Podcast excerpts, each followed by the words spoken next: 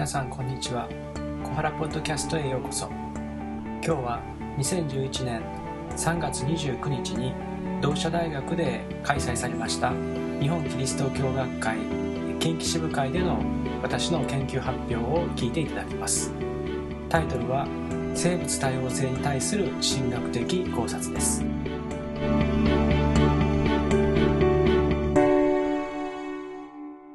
今日は生物多様性に対する神学的考察ということで、まだ国内的にもおそらく世界的にもまだ生物多様性ということについてのですね、十分な議論が神学の領域ではされていないと思いますので、それに対する試論のようなことになると思います。で、キリスト教と環境問題であるとか宗教と環境問題というテーマはですね、もうすでに20年以上の歴史があるんですけれども、しかし私がそういったことを研究している中でいつもどっかもどかしさをですねこう感じ続けてきたんですね。でそれをちょっと違う角度から見てみたいというのが今日の発表の動機にもあります。で初めに、生物多様性とは何かということなんですけども、生物多様性は生態系の豊かさやバランスだけではなく、生物が過去から未来へと伝える遺伝情報の多様性を問題にしています。したがって環境問題に歴史的な次元を加え、自然や動物と人間の宗教史的な関係の多様性を評価し直す上でも、生物多様性は有益な視点を与えてくれる可能性があります。で生物多様性とは何かというですね、この基本的な部分については今日この程度で抑えなければなりません。これはもっぱら生物学の分野で、非常に細かい議論もあるんですけれども、そしてそれに加えてですね、例えばグローバルな貧困問題の取り組みであるとか、経済の脱成長モデルの探求とかですね、そういったこと全て関わってきますが、今日は特に宗教あるいはキリスト教との関係に限定したいと思います。で生物多様性は近現代のキリスト教においては進化論論争として現象化していました。つまり19世紀にダーウィンの進化論が出されてから、そもそもこの地球上にあるですね、多様な生命の在り方というものは何に由来するのか、従来の聖書理解ではもちろん神がですね、今ある生命をそのままの形で作り出したというふうに考えてきたわけです。ところがダーウィンはですね、その多様性というものは環境への適応の中でですね生じてきたというふうに説明しますので、両者がですね激しい論争をしてそれは一部ですね今日まで引き継がれています。ただ進化論論争がですね今言いましたような意味での創造論を中心主題としていたのに対して、現代の生物多様性をめぐる問題は、むしろですね終末論への親和性を持つというふうに私は考えます。で、自然災害、これは最近ありました地震津波を含むですね、自然災害というものは非常に突発的な、まさに短期でですね非常に大きな被害を、人間社会に、もたらしますけれども、生物多様性はですね、徐々にではありますけれども確実にですね大きな被害ダメージを、人間社会にやはりもたらす。あるいはこれは時間のですね長短を別にすればやはり同じくですね大きなカタストロフィーの一部として理解することができます。その意味では、生物多様性の問題というのはですね、終末論的な次元を有しているというふうに、言っていいと思います。これが、進化論論争との違いです。で2番目に入ります、現代神学における生物多様性の手がかりということで、非常に新しいテーマではありますけれども、じゃあそのですね、なんていうか手がかりが過去に先行研究の中になかったのかというと、そうではないと思います。やはりいくつかのですね、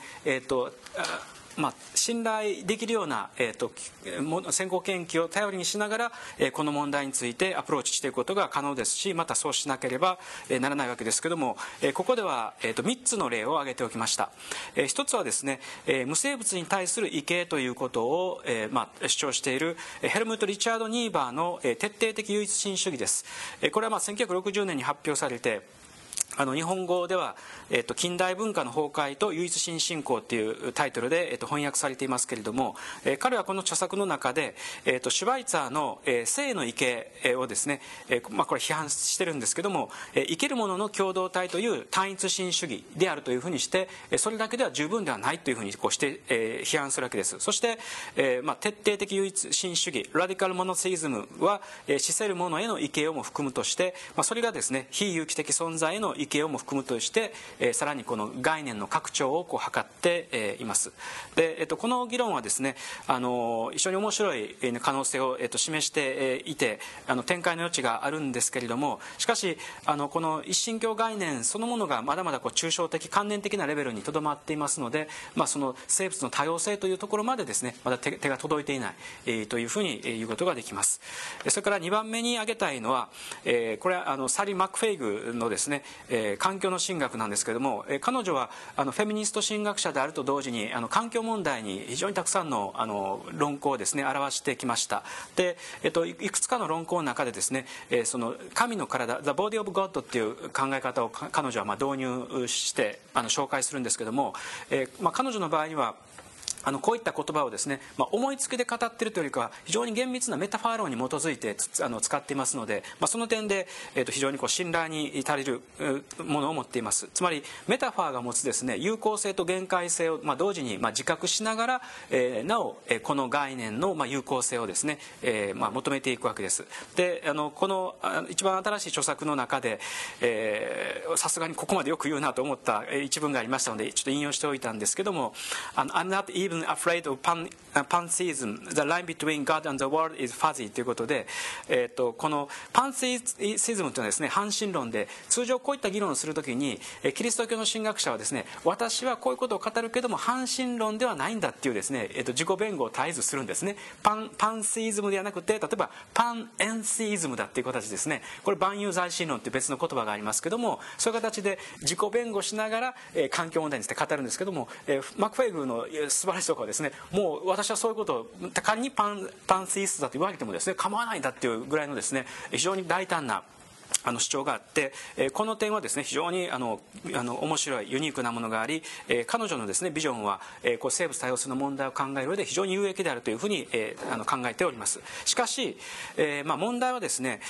この彼女がこう考えているように、あるいはその西洋の神学の中で考えているようにですね、この世界に、どのような形で神の霊が宿っているかどうか、これもちろん神学の議論としては大事なんですけども、そのことだけではなくって、むしろ人間がですね自らの身体性をどのようにこの自然世界に拡張していくことができるかといったことをですね、もっとやっぱり十分に深めていくことがより大事ではないかなというふうに思います。ですから、マクフェイグの議論というのは非常に重要な手がかりなんですけども、自然と人間とのですね間をこうつなぐ媒介項にやっぱ欠けてるんですね。その、世界がですね神の体であると、そしてそうだから人間がですねそこにコミットできるというふうに語るわけなんですけども、勢いですねなかなかそうはできないわけですね。ですからやっぱりその段階に行くまでのさまざまなこのミディエーターというかこう中間項をですね我々は必要としているのではないか、ここで私はそれをですね動物に一つは求めたいというふうに考えています。それから3番目なんですけども、これは特にイギリスを中心に非常に発展している動物の神学があります。その代表的な人物にアンドリュー・リンゼイがいるんですが、彼はですね寛大さの倫理ということを唱えて、特に動物には弱者としての道徳的優先権があるというふうに考えます。そこに引用を挙げておきましたけども、私が示唆したいのは権利の概念は道徳神学と十分に両立するものであり、それは動物をも含むように正しく拡張されるのが正しいということであるということです。で、彼はですね、西洋の中で発達してきた、権利論を中心にその権利の概念を動物にまで、拡張していくんですね。ですからこの、説明の仕方っていうのは非常に分かりやすいです。しかし、このですね論理の有効性、あるいは西洋神学に加える新しさということは評価しつつも、この権利論を動物にまで拡張する考え方が、その日本を含む非西洋世界でどれぐらい、受け入れられるだろうかということですね。これはまた違う議論が必要になってきます。ですから、それぞれ非常に大きな手がかりを与えられてはいるんですけども、そういったもののですね、有効性を十分に評価しつつ限界をどうやって超えていくことができるのかっていうのが私の課題となっています。で、3番目です。動物とと人間の関係をめぐる歴史的考察ということで、これまでもですね、人類史の中でこういった問題を考えてこなかったわけではもちろんありません。生物多様性という言葉を現代私たちは使っていますけども、そのですね前史にあたるようなものがですね多様な形で存在しています。つまり人間がですね自分の命を生きながらさせるためにさまざまな動物の命をこう奪ってきたわけですよね。ですから命をとは一体何なのかということを、考えてきたわけですけども、それを、いくつかの例で示してみたいと思います。まず一つはですね、動物区議、これは人類学とか、それから考古学などでこういった言葉がよく使われるんですけども、人間がですねやむを得ず殺さなければならないとしても動物を殺すことによって生じるですね在籍感というものが、必ずこれはあります。平気でやっぱり動物の命を奪わないんですね。でそういった、在籍感というものをどういうふうにこう処理するか、ということは各文化によってやっぱ違うわけです。宗教によって違います。で、ヘブライ語聖書における焼き尽くす捧げ物、これホロコーストですけども、そこではですねまさにその完全に焼き尽くすことによって、その香ばしい香りを神に届けるっていうですね、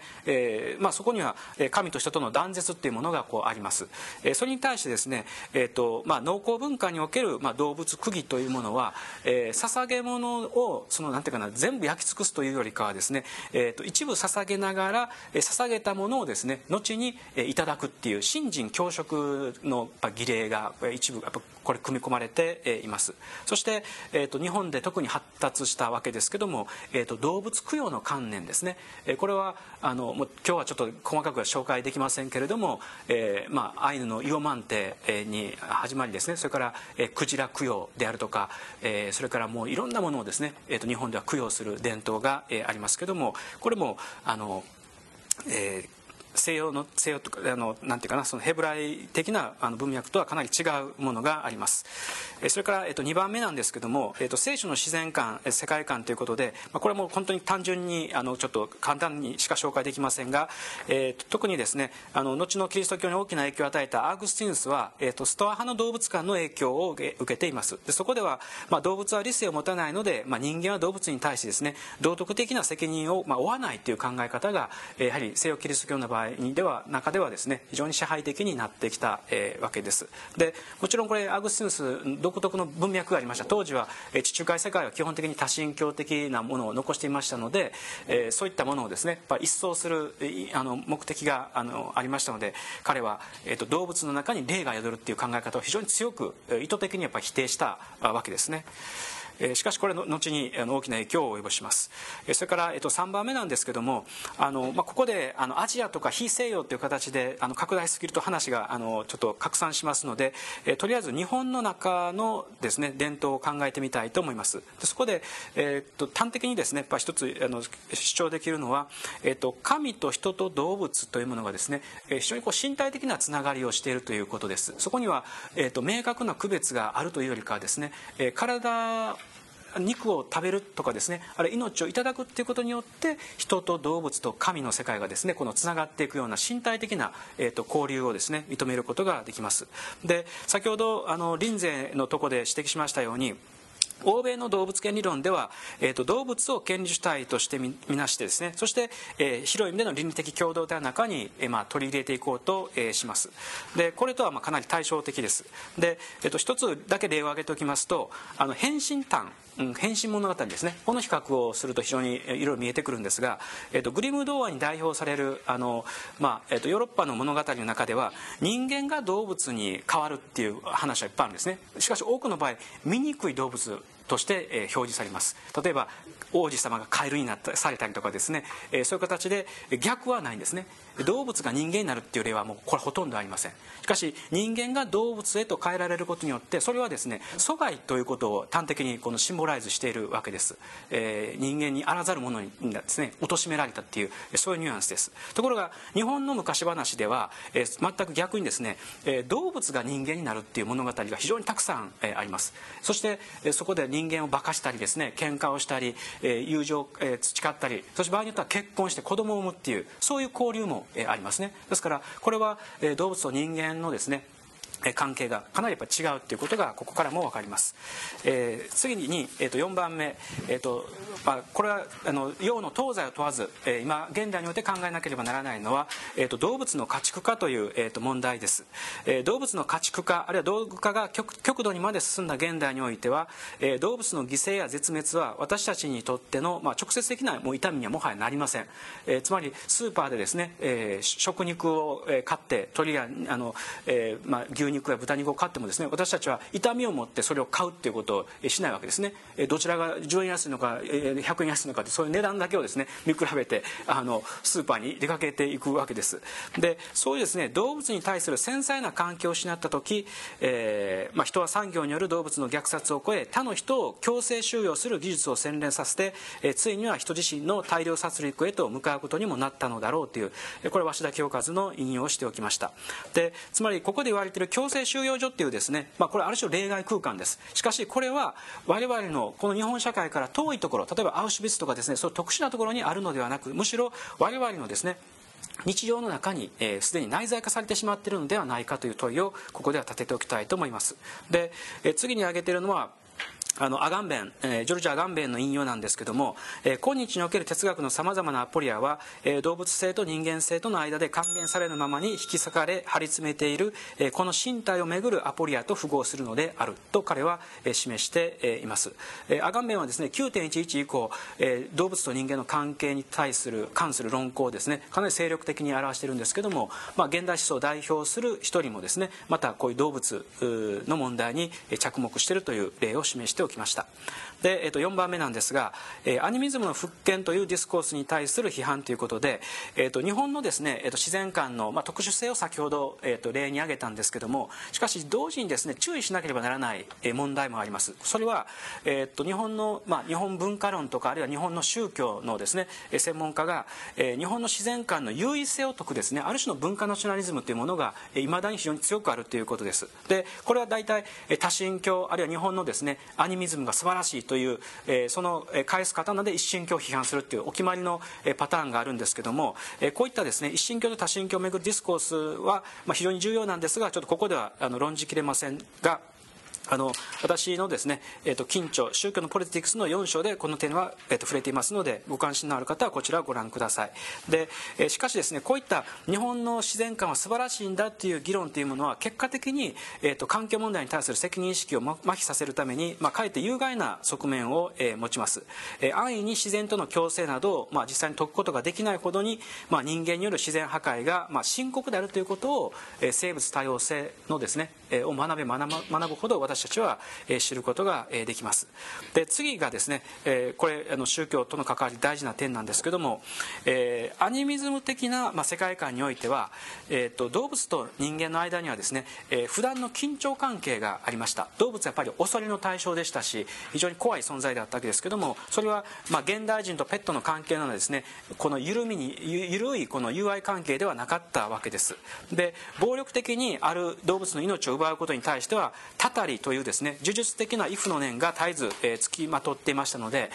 この、いわゆるその日本のですねアニミズムを、復活させればいいんだっていうそういうような言い方になってしまうと、こういった呪術的なですね恐怖を、現代社会に回復するということはこれはもはや不可能ですね。ですからこの生物多様性ということで私が言いたいのは、この柔術的な概念に回帰することなく自然に対する畏敬の念を回復するための科学的な手法としてやはりこれを理解したいということです。で例えばレイチェル・カーソンのですね、言葉を借りればこのセンス・オブ・ワンダーに近いようなものがあるかもしれません。まさにその自然に触れ、自然を学ぶことによって、あるいはその多様性に触れることによって畏怖の念をですね我々はこうもう一度回復することができます。で呪術的なメカニズムが、